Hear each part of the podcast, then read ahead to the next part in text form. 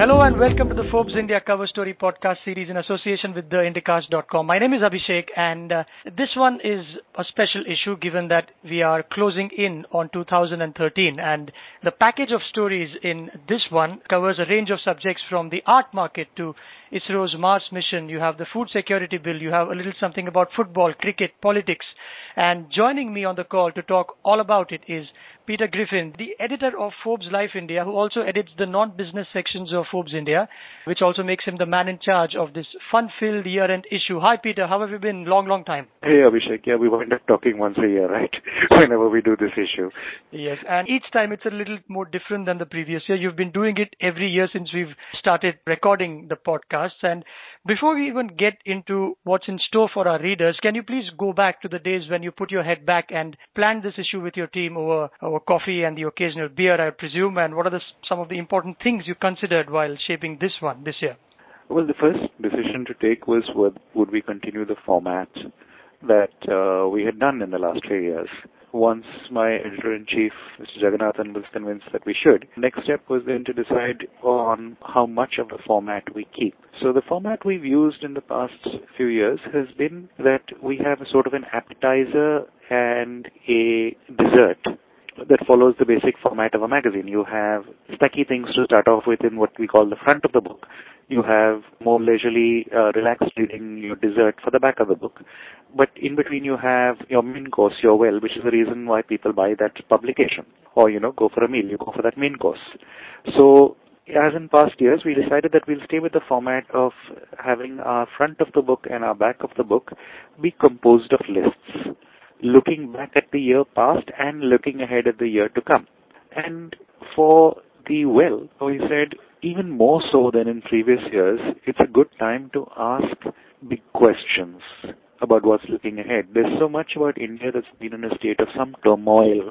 You know, the economy has been stagnating. Obviously, in an election year, political stories and political questions, you know, the ones that are going to be sort of occupying much of the public thought. And then we look at the big questions, and for the big questions, most of them we tend to go out for those for those answers to domain experts in various fields or people who have been commenting on those fields for a long time. An important part of this issue is it's probably the only issue in the year where every single person in the team is contributing something or the other. There are other times, you know, when you have a good story, you're working on it, you're working like a dog for like two weeks, three weeks straight. And then the next issue, you take it a little easy. Perhaps you won't be, you know, because you work so hard, your editor won't push you to have another story in there. You may have a little relaxed time. It's a beautiful place to work in then. Forbes India then. you can get away with a fortnight by working your ass off on, in the first one after filing a, a, longer piece. I'm not, no, no, no. Let us not commit to that kind of thing sure. because no, no, I'm kidding. I'm kidding. But, but, my my editor in chief was we might might uh, beg to differ on that one. I'm sure. Yeah, because. Uh, quite late in the night. We will not get into th- those details now. But Peter, you, you spoke about the main course or the the well, where you are talking about the different questions. Could you talk a little bit more about the medley that your well is and some of the questions that you've gone out and asked? First and foremost, uh, I think for most people, and you don't even have to work really hard to guess what will the big one be. It will be the prime ministerial question, right? So you have the thing of examining Mr. Modi's chances of becoming prime minister. There are a number of other leaders that have come up during that time. For instance, the wild card of Kejriwal, who everybody was expecting to be merely nuisance value. He was going to eat into the BJP's votes and he was going to eat into the Congress's votes and make it uncomfortable for them, but no one took him seriously. And then suddenly the man is in, going to be leading the government of the state of Delhi. Rajdeep Sardesai and Swapan Dasgupta have looked at the question of leadership, you know, the Modi question and, and the larger question of the leaders that are coming up. Then we have, you know, the question of it's been a year in which jobs, you know, dried up a little bit. People are looking around and saying, even if you're unhappy in your job, you look around and say, but now, but where will I go? Because there are not that many jobs around. So we asked Manish Sabharwal of TeamLease, but you know, will it be the year when jobs return? We haven't stayed merely with business and with politics and current affairs. We, for instance, asked the lawyer and activist Flavia Agnes about whether this last year has been the year in which women's issues, as they used to call them, have come to the mm-hmm. you know the front of public consciousness. People are talking a lot more. But as cases that have come up in later in the year have revealed, it's pretty much fighting an entrenched mentality in so many ways.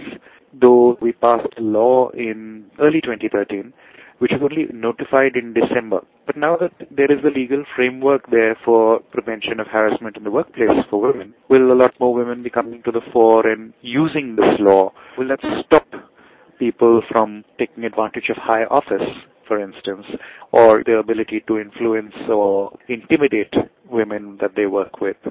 Another big question that came up again, which was completely not to do with uh, business, was the Supreme Court's rejection of the Delhi High Court's earlier reading down of Section 377, where once more sexual acts that are not what they call the approved version of uh, whatever, you know, man, woman, for the purpose of procreation kind of sex. So a whole lot of other sexual acts became illegal once more. What do you make of that, Peter? Because Forbes India had run a cover story on uh, LGBT, that is a lesbian, gay, bisexual, transgender community uh, a while back, and it was quite a depressing scene. And this judgment, what are your views on, on, on this subject? My personal take, well, I don't think it's the business of government or governments or society at large to decide what we can and can't do, who we can love and who we can't love, who we can consummate a love with, with a physical relationship is not the government's business. And that is not just about, you know, love between people of the same gender. I'm talking about, for instance, caste. The the Khap panchayats who say that you can't marry within so and so, or the communities and the religions which say that you can't marry outside this boundary. All of these things are not the business of government. Your, comment very appropriately smacks of one by the former Prime Minister of Canada. I can't pronounce his name properly. I guess it's, it's Mr. Pierre Trudeau. In one of his interviews, he said this about homosexuality, and I quote, uh, he said that the view we take here is that there is no place for the state in the bedrooms of the nation. What's done in private between adults doesn't concern the criminal code. What's done in private, yes, and to mm. add a little bit that between consenting adults like rape is not consent or sexual relationship that arises out of say office pressure because a woman say feels that she can't say no or a man feels that she, he can't say no because X would sack him otherwise or his position would be miserable in office. All of those are non-consensual. On the same vein, Peter, we spoke about how you edit the non-business stories and how this issue is also filled with a bunch of them. You got to quiz Mr. R. Sriram, the founder of Crossword Bookstore on uh, literature festivals in India, whether there are too many or too few. Now, what's your opinion about what does a literature festival do and uh, why is it important to be covered in the first place and uh, why should they matter and are they too many or too few? Sriram's an old friend. We've huh. known each other for a very, very long time since Crossword was a single store in Bombay is when I first met him. Subsequently, he and I curated the Kala Ghoda Literature Festival in Bombay together for about six or seven years. So we go back on that as well. And we've stayed in touch. He's been a friend and an advisor on other things, you know, uh, the writing community that I help run and questions of publishing. One of the most generous spirited men I know when it comes to sharing his wisdom and his knowledge. The entire question of looking at literature festivals, yes, it's the time of the year you know, now going into you know January, uh, when of course it peaks with the Jaipur Literature Festival.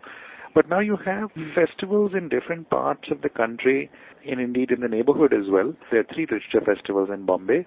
There's Little Life, there's the IOTI Carnival, there is the Kala Ghoda Arts Festival, which has a literature festival. There's a festival in Bangalore, in Pune, Calcutta. The one year there was a festival in Pushkar. There was Pune. There is Trivandrum. Goa, Delhi has a couple of festivals that are to do with uh, non-fiction that is, I think, just going on a little while ago. Every little place suddenly seems to have a festival, and if you do the festival circuit per se, you'll wind up seeing a lot of the same people at different places. Part of what the literature festival is, is it gives authors a platform on which they can interact with people just because the same guy is appearing at different places is not a reason why to say that there's too many because authors do need to go and promote their books as well and they need to be talked about for people to want to read their books which gives them the income that lets them write more books. From the audience point of view, a Jaipur is of course, the peak in terms of number of people, and a lot of people from out of Jaipur also land up there because it's such a big festival. But say the Hay Festival in Trivandrum, or the Bangalore Literature Festival, or the Hindus Festival in Madras, a lot of the people who come there to listen, to chat with the authors, to ask questions, to get their books signed are locals. We're not going to be traveling off to Jaipur and we're not going to be traveling off to Calcutta for the APJ festival or whatever it is. So for them, it's a chance to meet and interact with authors, to see the authors they wouldn't normally see or they would read about only because of Jaipur or something like that. It wouldn't be surprising to guess that Sriram thinks so too. Fair point. And on the same thread, moving on, you, you also have a piece by Mr. Steven Murphy of uh, Christie's. Now, it was a big event that happened very recently where Mr. V.S. Gaitonde's painting was sold at the inaugural auction for 20 odd crore rupees. But more importantly, it was well received by art connoisseurs. Now, what does this mean to this fledgling industry, Peter, and its many, many artists in India? The fact that Christie's is here and Christie's is a name that's synonymous with the art auction, though that's not all that they auction. The fact that they're here and conducting a live auction means that they take India's art world seriously enough. Christie's been here for some time. It's been here for 20 years, something like that, in some form or the other. But they've conducted online auctions in, in the past in India in the last few years. I think the revealing thing here is that there was one set of paintings in this auction lot that were deemed national treasures and therefore can never be sold out of India. Those paintings went for just above their reserve prices. There wasn't enthusiastic bidding among them, which to me is a sign that the buyers who are also buying as long-term investments in addition to, say, liking the artist, are of the opinion that outside India, their investment won't continue to appreciate on international standards. They'll be restricted to buyers in India. And so it leads me to believe that they think that the Indian buyer does not have enough cash to pay a much larger price for this, so they won't be able to sell it for much higher, so they wouldn't bid that much higher. There is a lot of logical yeah. reasoning that goes behind buying art, uh, I'm sure, uh, and some of it that's, might I mean, That's just my amateur opinion. I don't know enough about art. Sure, sure. okay. The Christie's interview will tell you a lot more about what they think. Yes, and hmm. uh, as abrupt as it might sound, since we are flitting from one topic to the other for lack of time, one of the favorite essays that I found from the package was the one by Mr. K. Radhakrishnan, who is the chairman of ISRO. First of all, congratulations on getting him to write an essay, especially after a significant event that took place where we have a mission to Mars. And uh, given that we possibly will pull that off at a fraction of the cost of what other countries do, it's a big, big achievement. And what does he have to say very briefly? You know, there was also a lot of flack. Why is India spending money on sending a rocket that will go orbiting around Mars? And wo, you know, shouldn't we be solving poverty and ye and wo, and wouldn't that money be better off here and there, and that kind of argument. And uh, what the author of this piece is telling us is that there is gain to be had that up to now, the satellites that they have launched have orbited the Earth, and that is it, right? So at most, you had to take care of being able to reach a satellite that was a small amount of distance away from the Earth's surface. They expanded that range when we sent off the moon mission, where we went and banged into the moon, right? That probe traveled 400,000 kilometers, a significantly larger distance than anything else, and they had to keep control over that. And now you have a satellite that is traveling a total of like 1700 times that. This one is going to go 680 million kilometers away and they've got to keep control of that satellite. They've got to adjust for the fact that communication, even when sent at the speed of light, is traveling such a vast distance that it's going to take a little time to get there, and then a little time to come back for your feedback loop to complete. Oh, that little time is 20 minutes, Peter. That's quite a long time, isn't it? Yes, exactly. And therefore, your satellite has to have a certain amount of, let's say, independence of thought. It should be able to make some decisions on its own. And that has been a step up for them when it comes to design to give that satellite that little bit of autonomy. It also means that their own future satellites, even if they are restricted to being operating on Earth, then you could see this developing into perhaps a range of smart satellites. You know, satellites that won't just wander around the Earth, but will actually make decisions on what they're supposed to do based on a certain amount of information they've been fed, rather than just blindly orbit the Earth in a geosynchronous or, you know, stay in a geosynchronous orbit and relay data. Here's a satellite that could perhaps go out there and actively have a brief and go and get information and make its own decisions. And that could be a significant gain from deciding to throw this piece of metal at Mars. Fair point. And the last part, Peter, and I, I think it's a good time to wrap it up with desserts, as you like to call it. That is the the back of the book, or you know, the lists. Uh, if you could take us through a few lists that Forbes is known for, and some of your favorite topics that we can end this podcast with. The Forbes brand is synonymous with uh, lists, but these lists are not, they're not the weight and depth of, say, the rich list or the celebrity list, which takes months and months of research to do. These are something that you can, with a fair amount of just a little bit of research, some talking to the right people and having the right reporters on the job. For instance, my colleague Rohin talks to a lot of people who work in starting up new businesses and he works on an issue later on in the year, usually the, you know, the hidden gems issue that we do and things like that. There's a list on hot startups to watch. It's part of his beat. But yeah, he's doing what he's committing himself to is take a certain number and say, these five you should watch. The colleagues who say follow real estate, say Samar Srivastava, look at the most expensive real estate transactions of the last year and you know why they were such a big deal. My colleague Praveen spoke to a number of consultants and got us a piece on currencies to watch in the year ahead. Those are snappier, little lighter lists. There is a list on big global events, you know, things you should go to, like say, you know, you need to be at the World Economic Forum. This will be the year, incidentally, since we're talking about space, that one of our probes will be going beyond the orbit of Neptune. So that's an event that will happen during the year, that though it's not an event you and I can buy a ticket for and go and, you know, be part of, but nevertheless, it's, an, it's a significant event. You know, serious ones as well. What are pieces of legislation that are pending with our parliament that will could have an effect on our lives? What are big decisions that are pending globally? Things like, for instance, just to take one random example, uh, what is the effect going to be of the US pullout in the Middle East or whether Scotland decides to become an independent nation or not, whether there's any effect for us. You know, so those are the current affairs and business lists. At the back of the book, as we call it, the life section of Forbes India is what I usually is the only part of Forbes India that I handle 100%. Is a set of lists which are more, which are the non-business, non-current affairs, non-political, so to speak. The best part in my opinion, it's the best part because, I mean, that's why I do it. It's the part I enjoy doing the most. I'm sure that some of the reporters may or may not agree with that one, but it's my personal interest and, you know, it's the reason I was hired for this publication in the first place is to handle that. So, I mean, I state my bias up front. Meenakshi Shedde, who is one of our frequent contributors, goes to a lot of films that she sees on the circuits, film festivals abroad. She's on various juries. So she picks five Indian films to watch and five foreign films to watch. And in the past, she's had a good record on choosing. I mean, you know, Ship of Theseus was one of her picks a couple of years ago. The colleagues at Overdrive magazine put together a set of really hot vehicles that you can look forward to in the next year. We like pulling in foreign serials and watching them. You've had the thing of the serial 24 being adapted in India. So we did a little thought exercise in, you know, we picked a few television serials abroad that we think could best be adapted to India. I'm looking forward to that one. I haven't read that bit. Any guesses? There, there is one called Grey's Anatomy. For some reason, my sister, younger sister, is, is a big fan of. Uh, and I am going to have to disappoint your younger sister in that case. Not on the list.